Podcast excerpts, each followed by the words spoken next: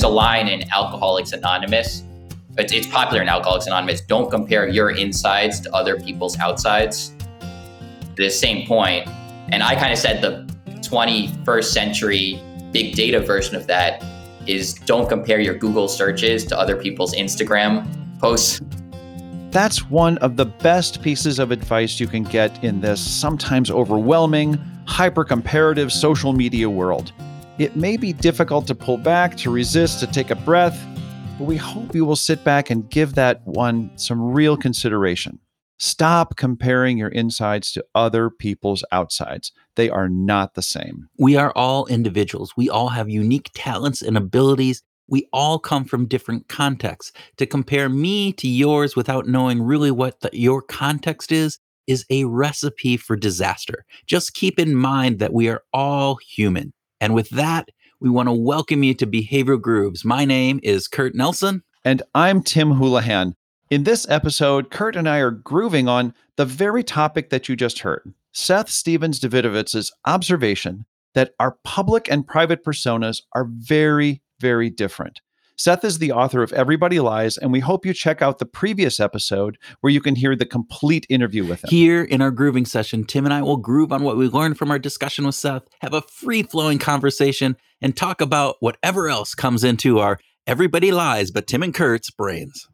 I like that. I love that. I think that that's an important foundation to, to, to lay that everybody lies. Yes, that we are the only two honest people in the entire world, and that everybody else is a lying, you know, piece of shit. There you go.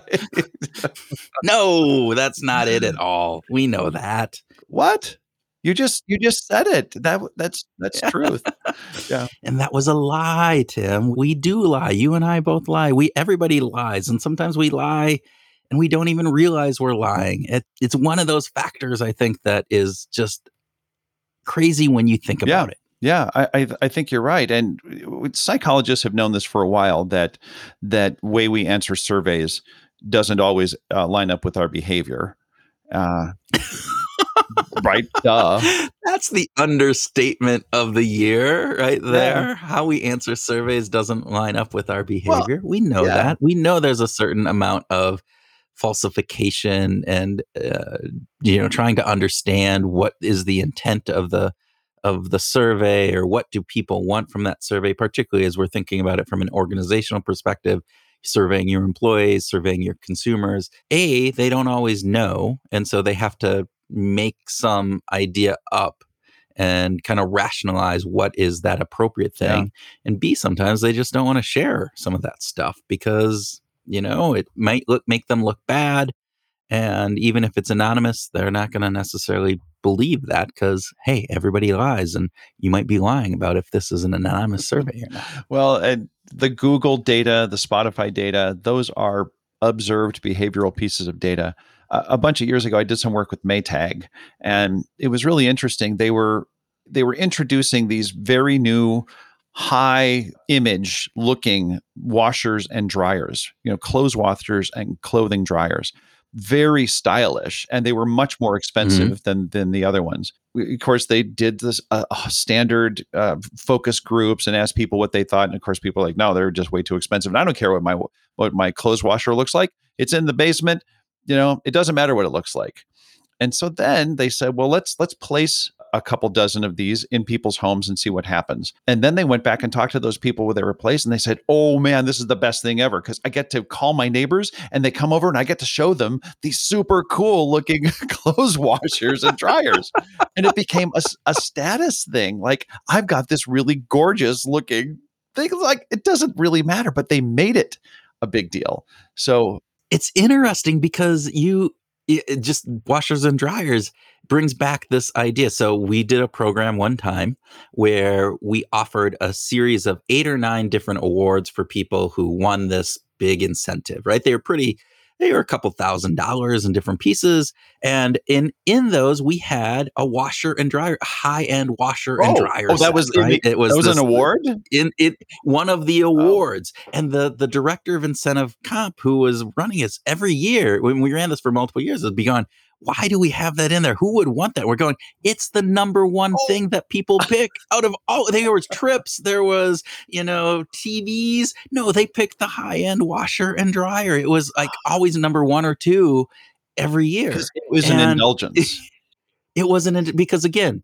if I'm going to go out and purchase a washer and dryer, I'm going to feel, remo- like, you know, hey, I don't can't spend twelve hundred dollars on a on the washer and another thirteen hundred dollars on this fancy dryer. But hey, if it's an award, ah, I'll take it. So again, we don't even, you know, we we can't assume we know things uh, about what people are going to do. And if you surveyed people on that, I bet they would have said, nope, don't put a washer and dryer in there.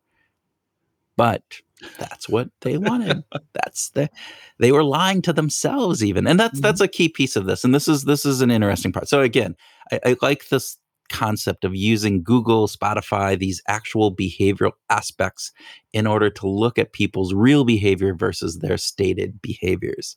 And sometimes I think that we don't even necessarily know what it is. And so I think in Google, we trust Google. So we're exploring ideas and we're we're looking at things and we're trying to figure things out. And we don't want to ever let other people know that about us, that we're unsure and maybe looking at things, or particularly if anything might have a negative, you know, light that gets shined on us. That would not be a good thing. So I have, I have two questions for you. One is to what degree does context matter for this particular aspect of lying? Like, are we more willing to lie? And why are we more willing to lie in some contexts than in others? And the second what is back to our conversation with Shankar Vedantam. To what degree are these things that Seth calls lies sort of useful delusions for us?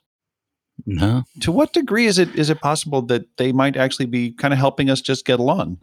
I'll answer the second question first because I'm not sure about the context piece, so I'll have to think about that while I'm talking. Right.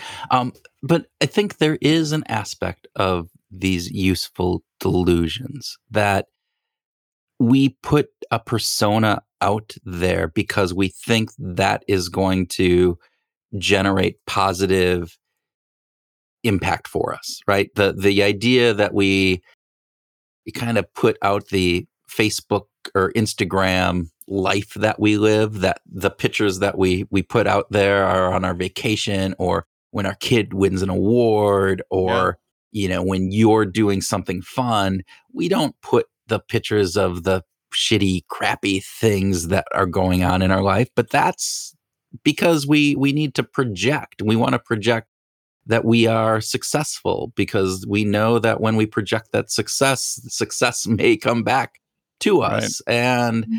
and we don't want to have people think poorly of us and we want people we we like that esteem aspect that comes with it absolutely absolutely i i have nothing to add to that i think that that's a great explanation so the context piece though like context of lying and you know we we talked with Kelly Paxton, which isn't necessarily uh, uh, apples to apples in this, but Kelly was talking about embezzlement and talking about context and how the context of embezzlement that people are more likely to embezzle within certain contexts. And I think that same thing can be applied to lying. And that is, we're going to lie to save face more often than than not, right? It's it's more likely to lie if we are trying to save face than if we were in a situation where we didn't.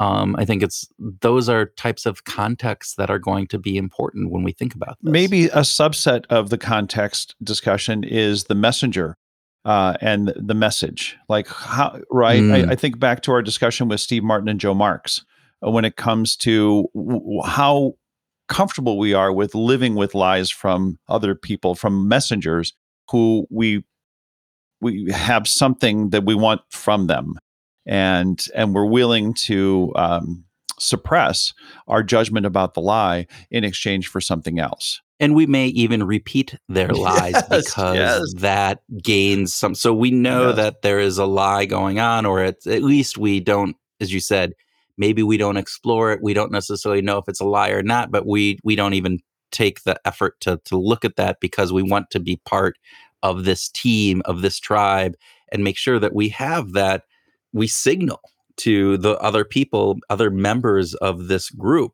that we are part of the in Yeah. group and that thus we are toeing to the the line that the the group states even if that is lying even if that has been shown to be a lie then you can justify it that's the interesting piece from i think the steve and joe's work is that even when it's yep that yep they definitely lied but i'm okay with that because and there's always that because because they move forward our agenda because it wasn't that big of a deal because of x you always make an excuse on the back end when that messenger that you Yeah.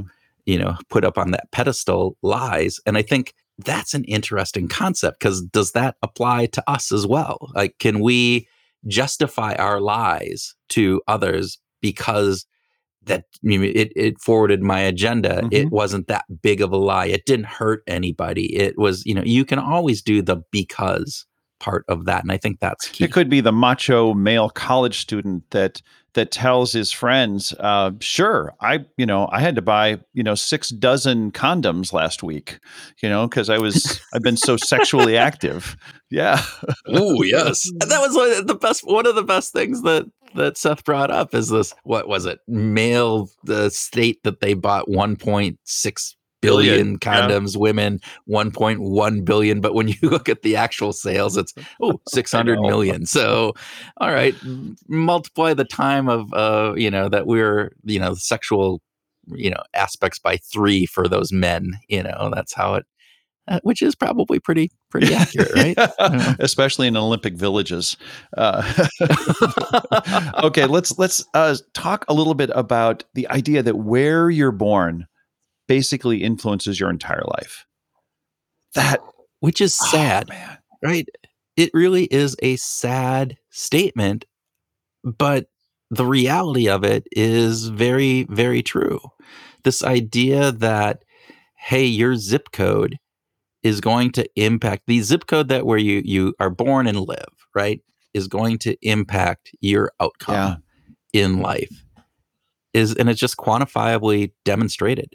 And it's hard for people I- it would be very you'd have to be lying if you were saying well that's not true because of the data that's there. Yeah, I wanted to call attention to some work done by Melody Goodman. She is a professor of public health at Washington University in St. Louis. In 2014, she went back and looked at these adjacent neighborhoods, uh, adjacent zip codes in the city of St. Louis, literally separated by a street. So, you know, one, one side of the Mm. street was one zip code, the other side of the street was was an, an, another zip code.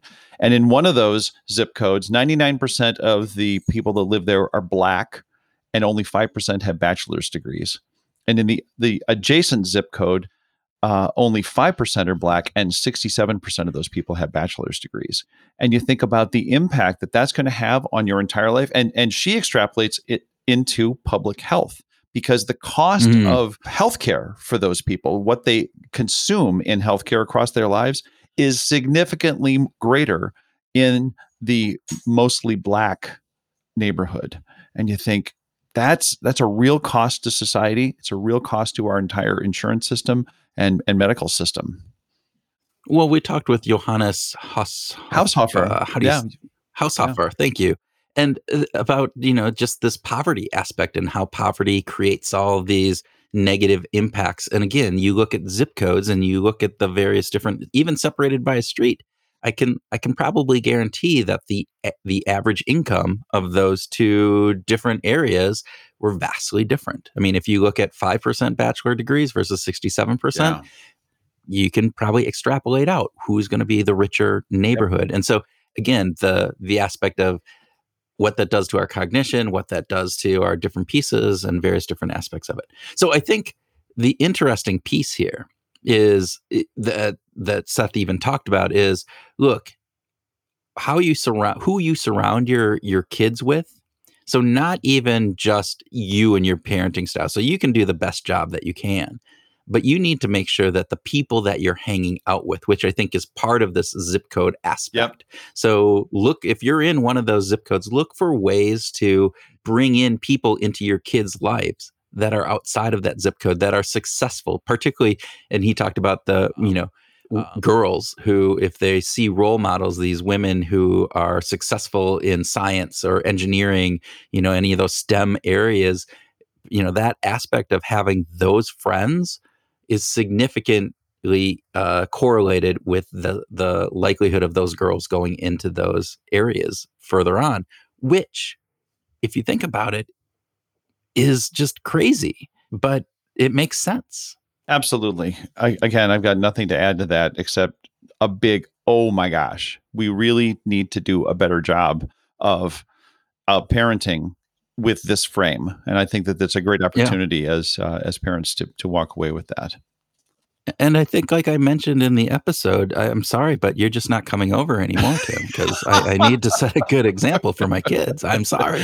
I, I think you're right. I, I totally support it. I will absolutely be a bad influence. I mean, a, you know, a, a now, musician. Now we can bring your wife over all the time, so maybe you get to get to come over because you're you're you know kind of associated with her. But I'll put you out in the garage and and, and have, I won't I won't see your children. no, you'll you'll be like, oh no, no Tim's over there. He's he's doing some exactly. some something out there outside. Don't don't go. I totally there. support yeah. that. No, they, they, don't need they don't need an influence from a ne'er do well musician. That's for sure. oh, but I thought that was really fascinating. It's uh, so again from an application perspective.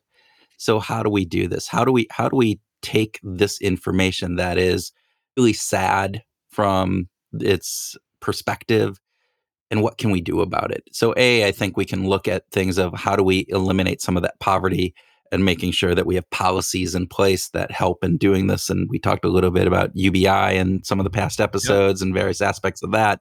But I think there's also this aspect of, all right, if you are in a situation and you know that, what can you do to get your kids uh, to have role models in their lives that maybe are what you want them to uh, ascribe to? This idea that they can become somebody and so you got to put those people in their lives. And if you do that, they're more likely to believe that. And it's not just you, it's the people that you surround yourself Which with. So, might cause you to think about our conversation with Jon Levy and the kind of influence that you want to have in your life might not be about, you know, wh- how you can advance your own career, but how you can connect your kids with people who will be good role models.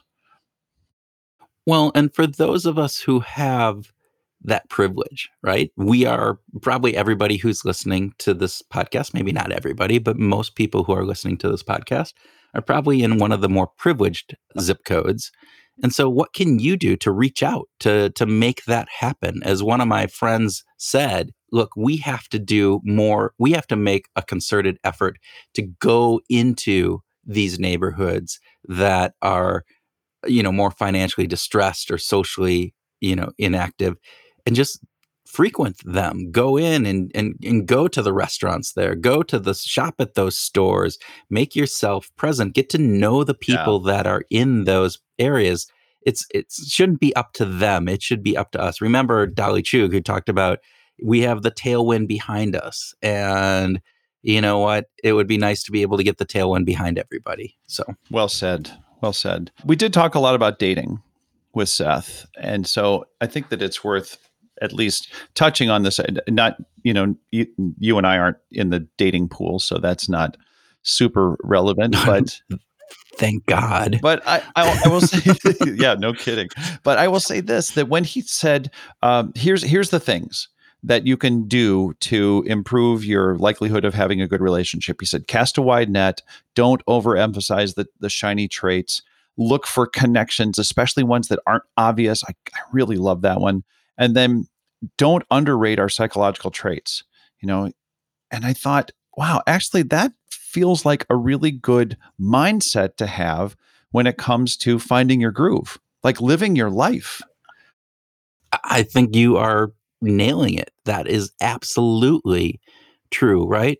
Cast a wide net. Who are you interacting with? Who yeah. are the people that you associate yourself with? Cast a wide net in the books that you read, in the television stations that you watch, in yeah. the types of information that you gather. And don't just look at the what's popular, that shiny trait aspect right. of it. I think is is again, those are fantastic things. And, and look for the connections that aren't uh, that aren't always so obvious. I think that this is a really tricky one and a really cool one. When he was talking about this, it got me thinking about how I got connected with my wife, with Katie. And in fact, she and I talked about it last night. This idea that there are aspects about our relationship that really, really work, that really cement us, that aren't just on the surface, that are mm. that are things that as we were getting to know each other, we saw these deeper connections that are that are more meaningful. And I think that this is something that I'd like to replicate in other aspects of my life. I mean, it, it certainly, and and Kurt, you can speak to this for your for yourself, but the connections that you and I had were for years like we were colleagues you know wor- working yeah. together it was it was easy great working together but then you know we started doing some stuff that was more closely associated where we really had to partner up on stuff. And then yeah. and that kind of led to wait a minute we have a deeper love for behavioral science than the average bear. Right? And that that, that yeah, really helped yeah. so I, I think that that's kind of cool yeah I mean, it was really cool. I used to respect you, and then I got to know you better, and then it was, you know, yep, that was a, that went out the window. joking, joking. That's guys. People don't mm. write in. I know I'm kind of mean to Tim, but he knows it's in this love and totally, jest and the different pieces. Totally. But this is, but you, you bring up a really good point, right? What are those unique aspects, those ties that keep us together that might not be so apparent? I think also the interesting piece about that look for the, especially the non-obvious connections can be thinking about who are the people that we want in our lives. And we always think, oh, I want to have that powerful person or that, uh, you know, author or whatever it would be. It's kind of going back to some of the Jon Levy things that we've we've talked about. And you know what? Maybe some of the connections are more people that we just enjoy hanging out with that make us have a better perspective on life. Again, thinking about what are the connections that I can make into some of those neighborhoods that are not in my zip code that are in a in a less desirable zip code and can I go out there and make a difference in other people's lives? So, Absolutely. And the last piece though that that you talked about there was the psychological traits and I think that's really key, right? We we overlook how good relationships are and particularly in the dating piece because you're looking at all of those outward, you know, how much do they make, what's their job, how do they how well do they look? How attractive are they? You know what kind of car they drive? All that all that outward stuff. But it's really that stuff at least after 20 plus years of marriage you know that goes out the door. And right. it really is the things about who that person is and their mindset and how they show up and how you show up with them. Um, you know go back to what was the Jerry Maguire thing, you know, you complete me or whatever that silly line was. But yeah. there is something to that, right? It's yeah. like if you are psychologically compatible, there's some positives to that and take a look for that. Make sure that you're trying to do that, not just in your dating scene, but in the people that you hang out with and your business relationships as well. Okay. Lastly, we could just talk a little bit about about music. because it was pretty pretty damn fun to talk about this. I mean, uh, Seth's stuff certainly reinforced a lot of work that we've already talked about. Dan Levitin's work on "This Is Your Brain on Music." You know, we know that that that period from a neuroscience perspective is when those, those ages just absorb new music and those imprints last forever and i love that and, and i love that we have additional data that reinforces that now from from spotify yeah, that that was fascinating, right? What was it that women typically it's that around 13 years of age and boys it's around 14 obviously showing how much women you know mature sooner than than men do still to this True. day but the idea that I always find interesting about this is okay, so these are averages and these are these are facets that go into this. But what are the exceptions? And and are there rules around these ex- exceptions? And that was some of the research I would love to to see Ex- yeah, explored be yeah. be done. I don't I don't know if it's been done, but if it could be explored that would be great. Like I think, you know, Seth himself in one of his articles talked about, well, why do I like Bob Dylan and, you know, these other, yeah, the, you know, yeah, uh, Cohen, Leonard Cohen, right? Bruce Springsteen, yeah, yeah, and Bruce Springsteen.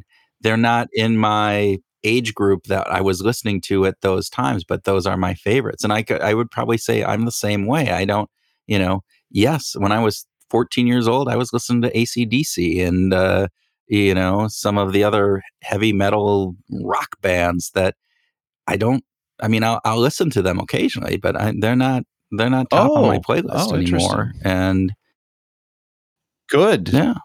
You know, I wasn't listening at 14. I wasn't listening to the 80s alt rock or the f- more folky stuff that I'm listening to that I still listen to. I think that that's so, interesting. Again, I wonder if there's personality aspects of that. I wonder if there are facets of what was going on in your life in those those times and what were the more vivid areas of your memory of, of what childhood was is is childhood around or that teenage kind of you know maybe it just means i matured later that assumes that you've matured